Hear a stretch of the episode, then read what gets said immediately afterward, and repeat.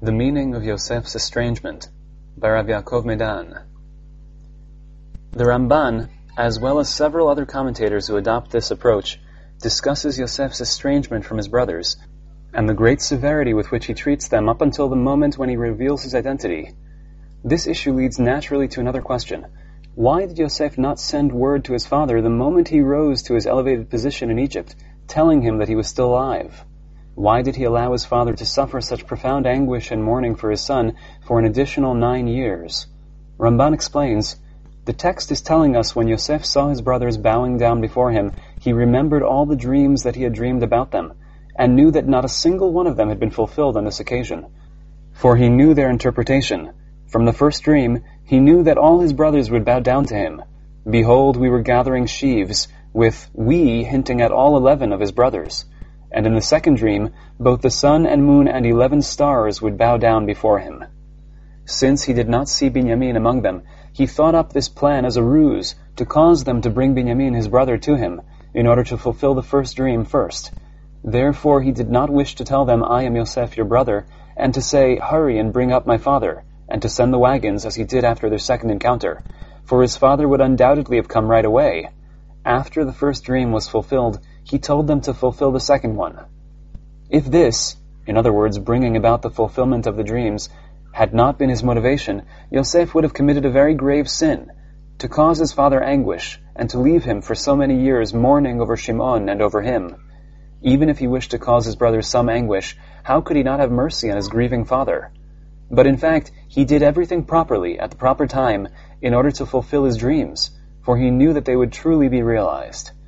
I maintain that all of these matters pertaining to Yosef arose from his wisdom in interpreting dreams. For we must ask, after Yosef had been in Egypt for many years and was the head of the household of a great minister in Egypt, how is it that he did not send a single letter to his father to tell him that he was still alive and to comfort him? For Egypt is approximately a six-day journey from Hebron, but even if the distance would take a year, it would be proper to send word out of honor to his father, who would surely pay a king's ransom to free him. But he saw that the scene of his brothers bowing down to him, as well as his father and all his progeny, could never take place in their country. He hoped that it could take place there in Egypt, when they saw his great success there. And especially after he heard Pharaoh's dream, when it became clear to him that all of them would come there, and all of his dreams would be fulfilled.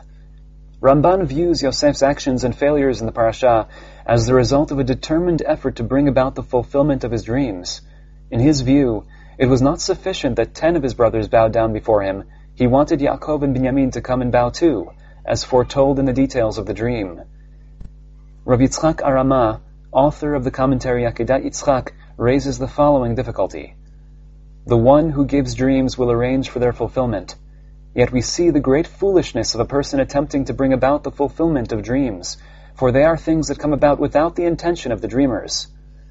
What gives a person license to transgress the honoring of his father and the prohibition against revenge and grudge-bearing just in order to realize some dreams? The Akeidat Yitzchak and the Abarbanel explain that Yosef's estrangement from his brothers arose from his desire to test their relationship toward Binyamin. His aim was to cause his brothers to repent for what they had done to him. He meant to lead them into circumstances that were similar, as far as possible, to those that prevailed at his sale, by demanding of them that they leave Binyamin to his fate as a slave in Egypt. I shall adopt their approach in this shiur, combining it with the Ramban's interpretation above. Nechama Leibowitz explains these approaches in her usual insightful way in her book. I shall explore a different path, particularly in the interpretation of the Ramban, and the reader is left to choose. Our parasha presents three pairs of dreams, the pair dreamed by Yosef, the two dreams of Pharaoh's two servants, and Pharaoh's own pair of dreams. The consistent structure of the dreams would seem to hint at a connection between them. Let us first address the last two pairs. An obvious question arises from the dreams of Pharaoh's servants, and particularly from the dream of the butler, as to the wisdom involved in their interpretation. Why did these men need Yosef's assistance in understanding their dreams, and why were the butler and Pharaoh so excited about Yosef's interpretations? After all, the butler dreamed about pressing grapes into Pharaoh's goblet and serving it to him, and this is word for word what Yosef told him would happen. The baker's dream is a little less obvious, but the fact that the basket is not offered by his hand to Pharaoh, but rather the birds eat of the baked goods from atop his head, leaves little room for doubt as to the man's fate. The same would seem to apply to Pharaoh's own dreams. The possible interpretations offered in the Midrash, that he would conquer seven provinces while seven others would rebel, or that seven daughters would be born to him while seven others would die, sound highly unlikely. It is no wonder that Pharaoh rejects them. The seven healthy cows and the seven full ears of wheat upon the banks of the river symbolize very clearly years of plenty, while the thin cows and the blasted ears of wheat unquestionably represent years of famine. Not every dream requires interpretation, and the proof for this lies in Yosef's dreams, whose significance was immediately understood by Yaakov and his sons. Another question regarding Yosef's interpretation of Pharaoh's dream. After the news of the imminent abundance of food to be followed by the famine, Yosef continues and says, "Now let Pharaoh seek out a man who is wise and knowing, and give him charge of the land of Egypt. Let Pharaoh act to appoint officers over the land, and to divide the land of Egypt into five parts during the seven years of plenty, so that they will gather all the food of these imminent years of abundance, and collect corn under Pharaoh's hand, to store food in the cities. Then the food will be a store for the land for the seven years of famine that shall be in the land of Egypt, and the land shall not perish from the famine." Ramban is astounded. Who appointed Yosef as advisor to the king? What has his speech here to do with the interpretation of Pharaoh's dreams? He answers that the advice that Yosef gives Pharaoh is part of the interpretation. In the dream, the thin cows devour the healthy cows. In the interpretation, the years of famine devour the food from the years of plenty. But Ramban's interpretation ignores the clear parallel between Pharaoh's pair of dreams and the two dreams of his servants. There, too, Yosef added details that appear unrelated to the dream. "But remember me when things will be good for you, and please perform this kindness for me. Mention me to Pharaoh and bring me out of this house, for I was kidnapped from the land of the Hebrews, and I have done nothing to cause them to put me in the dungeon." What is common to the conclusion of both interpretations is Yosef's concern for his own fate. Even in his advice to Pharaoh, we cannot ignore the possibility that in mentioning a wise and knowing man, Yosef is referring to himself. Moreover, in his words to the butler too, it appears that Yosef means not only that justice should be sought from Pharaoh because Yosef is innocent, since there is no special reason why Pharaoh, king of the entire land, should take the trouble to get involved in the affairs of a slave who has been imprisoned. It seems then that what Yosef was asking from the butler was that he would tell Pharaoh how Yosef interpreted his dreams, so that Pharaoh would appoint him to sit among his chief advisors. For this reason, Yosef explains that he is neither a slave nor a criminal, and that he is worthy, in terms of his status, of such an elevated post. From what we have said above, it turns out that Yosef does not merely solve the straightforward dreams of Pharaoh and his servants. In his words to them, Yosef is actually interpreting his own dreams about the sheaves bowing down before his sheaf, and the sun, moon, and stars bowing down before him. Let me explain my view of the ability to dream and to interpret dreams. Chazal teach that the dreams contain one sixtieth of prophecy. But the dream itself is not prophecy, and the prophet Yirmiyahu draws a clear distinction between the two. "The prophet who has a dream, let him tell his dream, and one whom my word is with him, let him speak my word faithfully. What is chaff to the wheat, says God? Is not my word like fire, says God, and like a hammer shattering the rock?" At the same time, a dream and its interpretation certainly contain an element of divine inspiration. The proof, Daniel, who dreams and interprets, is not a prophet, but his book was included in the Tanakh. The forefathers were prophets. When Yaakov dreams, this is prophecy, for God speaks to him in his dream. But God never spoke with Yaakov's sons, and they were not prophets. Yosef, whose level is somewhere between that of the forefathers and that of his brothers, since Yosef's sons, like Yaakov's sons, founded tribes, is not a prophet, but he is certainly the recipient of divine inspiration. It seems then that divine inspiration lacks the power to interpret a dream in all its details, and this is not its function. But when Yosef dreams about his brother's sheaves bowing down to his own, he feels within himself a sense of mission and a consequent grant of authority. He will be responsible for sustaining his brothers. They will recognize his responsibility for them and will acknowledge his authority over them as arising from this responsibility. Where did this dream come from? For some time, Yaakov's household had been pervaded with a sense that Yaakov, the patriarch and head of the household, was gradually losing his leadership ability. It is unclear where this feeling began. Perhaps it was his numerous, perhaps too numerous bowings before Esav. Yaakov may have lost his authority in the eyes of his own household at that time. Faced with the atrocity of Shechem, he remained silent until his sons returned. They spoke in his place, and Shimon and Levi then went out and acted without asking his permission. Reuven, too, in his act concerning Bilhah, rebelled against his father's authority, like Abshalom with his father's concubines. In the story of the sale of Yosef and the taking of Binyamin to Egypt, Yehuda leads the family, while Yaakov is dragged along almost unwillingly. Yosef is himself one of the competitors for leadership. He is younger than his brothers, and he is their half-brother. Hence his leadership over his brothers remains a dream. But the dream is a powerful one, and the fire of its truth burns within him. Yosef believes in it with all his might. He knows that the dream will eventually be fulfilled in reality. His certainty of the truth of his dream, filling all of his being, is the expression of the divine inspiration that breathes within him. The dream of the sheaves is related to the family's livelihood, but Yosef dreams not only of sheaves. The dream of the sun, moon, and stars bowing to him expresses rulership in the spiritual realm as well. The sense of mission that fills Yosef is related not only to supporting the family, as Nechama Leibowitz explains, but also to spiritual leadership and spiritual responsibility. When Yosef is sold as a slave, his world collapses around him. Certainly his physical world collapses, owing to his humiliation and exile from his father's house and from his land.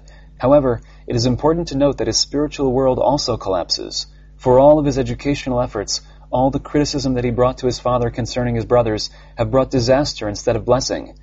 His brothers have sinned, and their crime is unbearable. Perhaps he was mistaken in his dreams. Perhaps it is not he who is meant to lead the brothers. Perhaps there is no hope for them, spiritually, following their sin, and they should not be led, but rather rejected, and banished from the world of sanctity, in which case he too will not be a leader, but rather a fourth founding father of the chosen nation. If Yosef had some lurking doubt as to having been mistaken in his dreams, his speedy climb up the ladder of success in his master's house comes and confirms his dreams, verifying that he is destined for greatness. God is with him. He senses this. His sense of being the chosen one among the brothers is only strengthened through the test of exile. Yosef develops his budding leadership ability in his management of Potiphar's household, but again he is stripped of his garb and cast into a dungeon, this time because of his master's wife. According to Chazal's calculations, Yosef remained in the dungeon, not seeing the light of day, for a full ten years. Throughout his twenties, years that a person usually devotes to molding his personality as an adult and creating a family, Yosef spent in the dungeon of the king's prisoners. Could there be any better reason for despair to consume his heart and his body? In the situation in which Yosef now found himself, regular dreams of greatness and rulership would dissolve and disappear. But the moment that Yosef hears about two of Pharaoh's servants, both of whom have experienced dreams on the same night, he is immediately reminded of his own dreams. It is clear to him that the dreams of the two men are not God's way of telling them what is destined to happen to them. For what reason would God reveal the future to these two idolaters, servants in Pharaoh's kitchen? He understands immediately that these dreams are actually a sign from God to him concerning his own dreams, which are about to begin their fulfillment. And so he addresses the two men resolutely. Yosef said to them, "Do solutions then not belong to God? Tell me, I pray you." As we have said, the crux of the interpretation lies not in the understanding that the royal butler will be restored to his previous position, while the royal baker will be punished. For these scenarios are described almost explicitly in the dreams. The crux of the interpretation, to Yosef's view, lies in the continuation. "But remember me when things are good for you, and do this kindness for me, I pray you. Mention me to Pharaoh, and get me out of this house, for I was kidnapped from the land of the Hebrews, nor have I done anything here for which they have put me in the dungeon." The butler is convinced by Yosef's simple solution, for two reasons.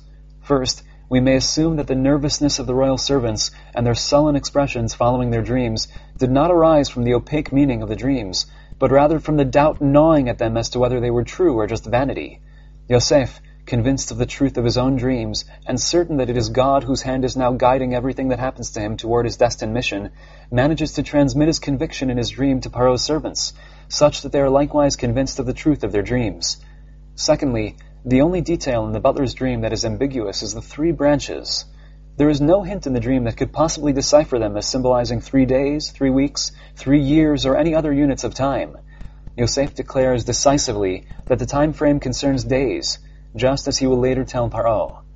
And concerning the fact that Pharaoh's dream occurred twice, it is because the thing has been decided by God, and God will soon perform it. His conviction as to the veracity of the dream is also a conviction that God will not tarry. The events will occur in the shortest possible time. Indeed, what he says is what comes about. The three branches are indeed three days, not three years. Likewise, Pharaoh's dreams. According to both Chazal and Rashi, The Egyptian sorcerer's preferred to propose interpretations that did not reflect the details of the dreams, the birth of seven daughters, or the conquest of seven provinces, since these did not require them to note any specific time frame. They proposed these interpretations because they were not certain about the seriousness of the dream, and hence they could not be certain of any interpretation that might come about. Yosef's interpretation supplies a precise and immediate date. If Yosef had entertained the slightest doubt, he would not have dared to utter such a decisive interpretation, for which, if proved wrong, he will be executed. His interpretation of Pharaoh's dream, too, contains the dream's true significance, Yosef's advice that he be appointed ruler over Egypt, since it is thus that he now understands his own dreams. Without this profound sense of mission, based on divine inspiration, Yosef would not dare to interpret his dreams with such unshakable confidence and with such daring. Yosef knew that as ruler, he would be responsible for providing sustenance to his brothers during the years of famine, and he saw this as his opportunity to realize the dreams of the sheaves. At the same time, he knew that the spiritual mission of molding the future of the nation of Israel, the nation that would emerge from himself and his brothers, was also part of his responsibility. Let us now discuss the spiritual and educational mission that Yosef must mold. At the outset, we mentioned that both Abarbanel and the Akeidat Yitzchak explain Yosef's estrangement from his brothers as arising from his desire to test their repentance for the sin of having sold him. In this section, I shall adopt this approach, combining it with what we saw above concerning the fundamental perception of the Ramban. We shall divide the discussion of repentance into two sections. In the first, we shall demonstrate that the main theme of the story of Yosef and his brothers is the process of repentance. In the second, we shall depict, in the light of this repentance, Yosef's meeting with his brothers in Egypt. The sin of Yosef's brothers in selling him is not one of the milder misdeeds of Sefer Bereshit. This sin, selling a free man into slavery, is considered in the Torah and prophets as one of the more severe sins that can be committed. It is comparable to the sin of Cain, and the sins of the generation of the flood, the generation of the Tower of Babel, and the people of Sodom. It is only natural that the punishments meted out to Cain, the generation of the flood, and the people of Sodom should be replaced here by the repentance of Yosef's brothers. This repentance is one of the foundations upon which all of Sefer Bereshit rests, together with the punishment of sinners, and it should not be presented as an insignificant detail related only in connection with Yosef's mistake. The story of the brothers' repentance is equal in weight and importance to the story of the flood and the overturning of Sodom, if not greater than them. The story of the sale of Yosef begins, according to Chazal, with a description of Reuven dressed in sackcloth and fasting over his sin with Bilhah, with God praising him for this repentance. Adjacent to the sale, we read the story of Yehuda and Tamar, with Yehuda ultimately admitting his wrongdoing, and Yaakov praising him for this. Reuven and Yehuda are both contenders for the leadership of the family, after Yaakov ceases to function as the leader, and after Shimon and Levi are removed from the leadership race. The rivalry between Reuven and Yehuda finds expression in the argument over Yosef's fate, in the recognition of the sin of selling him, in assuming responsibility for Binyamin in Egypt, and in Yaakov's blessings to them, as well as in other places further on in the Torah. It seems clear that the process of repentance, undertaken by Reuven and Yehuda concurrently, is part of the rivalry for leadership. This understanding is supported by a comparison between the two sins. Reuven wears sackcloth and fasts over having cohabited with his father's concubine, while Yehuda admits to having cohabited with his son's wife. At first glance, these two sins appear to have no connection with the sale of Yosef. But upon closer examination, we discover that this is not the case. Chazal, in the Midrash quoted above, connect Reuven's sackcloth and fasting with the episode of the sale of Yosef. In the deed concerning Bilhah, both according to the literal text, according to which Reuven meant to take over his father's hegemony while he was still alive, and according to the Midrash, Reuven, the firstborn of the less-loved Le'ah, meant to emerge the chosen son rather than Yosef, firstborn of the beloved Rachel. The attempt to save Yosef with his dreams of rulership was part of Reuven's repentance for what he did with Bilhah. Similarly, the story of Tamar is also linked to the sale of Yosef through the juxtaposition of the two episodes in the text. The chain of tragedies that befall Yehuda, the loss of his wife and two sons, is undoubtedly a punishment for the sale of Yosef. Reuven, who will one day make the peculiar offer of allowing Yaakov to put Reuven's two sons to death if he fails to bring Binyamin back from Egypt, apparently draws this idea from Yehuda's punishment for the sale of Yosef into Egyptian slavery, the death of his two sons. This terrible punishment for that dreadful sin is engraved deeply in the brother's consciousness, and Reuven accepts it upon himself if he should abandon Binyamin in Egypt. But at the beginning of the story, Yehuda never imagines that his sons have died because of his sin. The Midrash describes how Yehuda declares that Tamar is known to be one whose husbands die. Only after he is forced to recognize her innocence does he admit, "She has been more righteous than I." Only then does he realize that it is not she who is responsible for the death of her two successive husbands, but rather Yehuda himself who is responsible for the death of his two sons, for the sin is his. With this admission, he begins rebuilding his shattered household. The process of repentance continues to accompany the brothers later on. The decree by the Egyptian viceroy that Rachel's second son, Binyamin, must be brought to Egypt is an instant reminder to them of the sale of Yosef to Egypt. Once again, the two contenders, Reuven and Yehuda, react, and once again in a similar way to the previous story. Reuven sees only the punishment for their sin.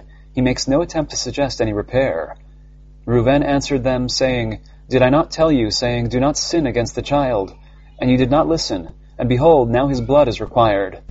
Yehuda, in contrast, admits the sin, and also proposes a positive path of repentance, a corresponding sacrifice, rather than sackcloth and fasting, which represent only mourning and acceptance of the divine decree. They tore their garments. Yehuda said, "What shall we say to my Lord? What can we speak, and what justification can we offer? God has found the sin of your servants. Behold, we are servants to my master." And later on, "Now let your servant remain instead of the boy as a servant to my master. Let the boy go up with his brothers." From Yehuda's words, we see that he did not admit to Binyamin having stolen the royal goblet. He treats the story as a plot against them. For if this were not so, there would be no significance to the story of bringing Binyamin down to Egypt, nor to the proposed exchange of Binyamin for Yehuda.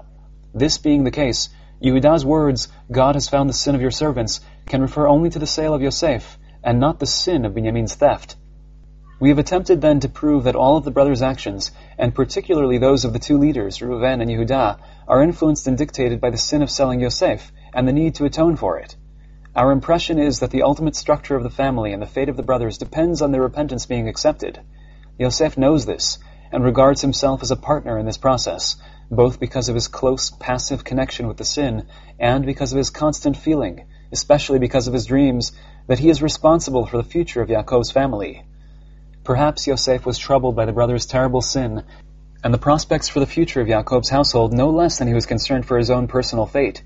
From the time he is sold, he begins to build, along with his own personal life, the process of reunification of the family. It is preferable that this reunification not be forced upon the brothers, but rather that it be brought about through goodwill and love. If Yosef would send a messenger to his father, letting him know that he was still alive, Yaakov would admittedly have redeemed him from Egypt and restored him to the family as a free person. But he would still be hated by his brothers, the sons of Le'ah, and there would be no guarantee that they would not make further attempts to rid themselves of him. Yosef did not want such a situation. He wanted a reunification based on the brothers' regret for their sin and arising from their complete repentance. In my view, Yosef believed in his ability to create such a process, or at least to test whether it existed. When his dreams would be realized and his brothers would come and bow before him as a lord and ruler, he would have the power to create almost any process he chose. No one could stand against him. Having witnessed his speedy promotion to head of Potiphar's household, and later to head of all the prisoners in the jail, he knows that God is with him. We shall now address the question of how Yosef led the brothers to admit to their sin against him and to repent for it. First, concerning Yosef's priorities, let us address a question raised by many commentators following the Ramban's line. Was it really moral of Yosef to prolong the many years of his father's anguish just in order to cause his brothers to admit to their sin? In my view, this claim is difficult to understand. Should Yosef then have left his brothers with their sin and perpetuated for all eternity the spiritual division of Yaakov's household just in order to save Yaakov anguish? Should Yaakov's anguish not be viewed as pain for the purpose of healing? Is it not preferable that Yosef save Yaakov the pain of discovering at the end of his life that his children were not what he thought they were? Was Rabbi Eliezer ben Horkanus wrong for going to study Torah against the wishes of his father instead of plowing his father's field? Was Rachel, the daughter of Kalba Savua, wrong for marrying the shepherd Akiva ben Yosef against the wishes of her father? How did Yosef intend to redirect his brothers from the sinful path of hatred, selling their brother and lying to their father, to the path of repair and repentance? Before answering this question, let us first address the puzzling element in the story of the meeting between Yosef and his brothers when the latter come to receive grain. The Torah elaborates at length on how Yosef accuses his brothers of spying, and how they attempt to justify themselves and prove that this accusation is unfounded. Could this dialogue actually have taken place in reality as it is described? How could it be that not a single one of the brothers sensed that perhaps this was a pre-planned, staged performance whose purpose was not to arrest spies? As mentioned, my assumption is that Yosef began to plan the encounter with his brothers already when he interpreted Pharaoh's dream and understood that as a viceroy his brothers' sheaves would come to bow before his own sheaf, to eat from his table. Yosef's plan was aimed at saving Egypt during the years of famine, but at the same time he was also planning a way to bring his dreams to realization. The divine spirit within him goaded him to plan a way of leading the brothers to correct their ways, and a way of testing whether they had indeed done this. Yosef knew that sooner or later his brothers would arrive, seeking food, and thus the dream of the sheaves would be fulfilled. The second dream, with the stars bowing before him, would be realized only when he would be able to bring about the hoped-for spiritual process of saving the brothers from the abyss of their sin. Only thus would the family be able to be reunited in the proper way, not artificially, so that Yaakov could die knowing that all his children were worthy heirs of his heritage. Perhaps this is how Yosef prepared his trap. Many citizens must have been questioned during the first few years of the famine, while Yosef was busy nationalizing all property, for fear of an uprising against the regime. It seems that the suspicions were more serious concerning foreigners, who may have arrived in some or other disguise. Perhaps Yaakov's sons, particularly Shimon and Levi, were naturally regarded with caution in foreign lands after what they had cunningly perpetrated in Shechem. Their entry into Egypt through, according to Chazal, different entry points, was also not counted in their favor as soon as they were identified as brothers. As if this were not enough, the brothers were also found to be expressing particular interest in the fate of a slave who had been brought to Egypt some twenty-two years previously. From the perspective of the Egyptian security services, these men were trying to glean details about the Egyptian viceroy, the king's second-in-command. For this reason, they were clearly suspicious, and there was no difficulty in having them imprisoned without Yosef having to disclose his true intent. We may assume that the brothers were separated from one another and placed in different cells, so that their testimonies could be compared against each other. In their interrogation, they were questioned as to every possible aspect concerning their family and their aims. Perhaps they underwent torture, and were forced to tell every detail. Because of their inability to coordinate their testimonies, they had no choice but to tell the truth. It quickly became apparent that, in addition to the ten suspects that the security services were holding, there were another two suspects that had not yet been caught. The entire security system, directed and staged by Yosef, of course, was put on alert in order to arrest the two missing prime suspects, whom the brothers were stubbornly protecting, denying that they had come with them to Egypt. In their interrogation, it was discovered that all the brothers gave the same story about Binyamin, but perhaps there were contradictions as to the fate of Yosef. The brothers must certainly have mumbled and stammered, ashamed to admit that they had sold him into slavery. The interrogators noted the discrepancies in the different versions of what they said, and their suspicions deepened. Each of the brothers was taken to his cell and beaten severely, with the demand that he answer the question, "Where is Yosef?" By the time the brothers met again, three days later, they understood very well the reason for the punishment that had befallen them. They said to each other, "But we are guilty on account of our brother, for we saw his distress when they pleaded to us, but we did not listen. Therefore this trouble has come upon us." Yosef demonstrates generosity toward them and does not demand that they bring their lost brother. However, he is insistent that they bring the remaining brother, Binyamin, to ensure that there are no other spies roaming around in Egypt. Yosef's strategy is well thought out, but it is upset. Yosef is deeply moved by Reuven's words to his brothers. Reuven answered them and said, "Did I not tell you, saying, 'Do not sin against the boy,' but you did not listen. Now behold, his blood is required." When Yosef hears this, he goes off to a quiet corner and weeps for the first time. But he knows that this is not enough. Reuven's reaction and the reaction of the rest of the brothers is an acceptance of their punishment for their sin, but this falls short of representing the true tikkun, repair.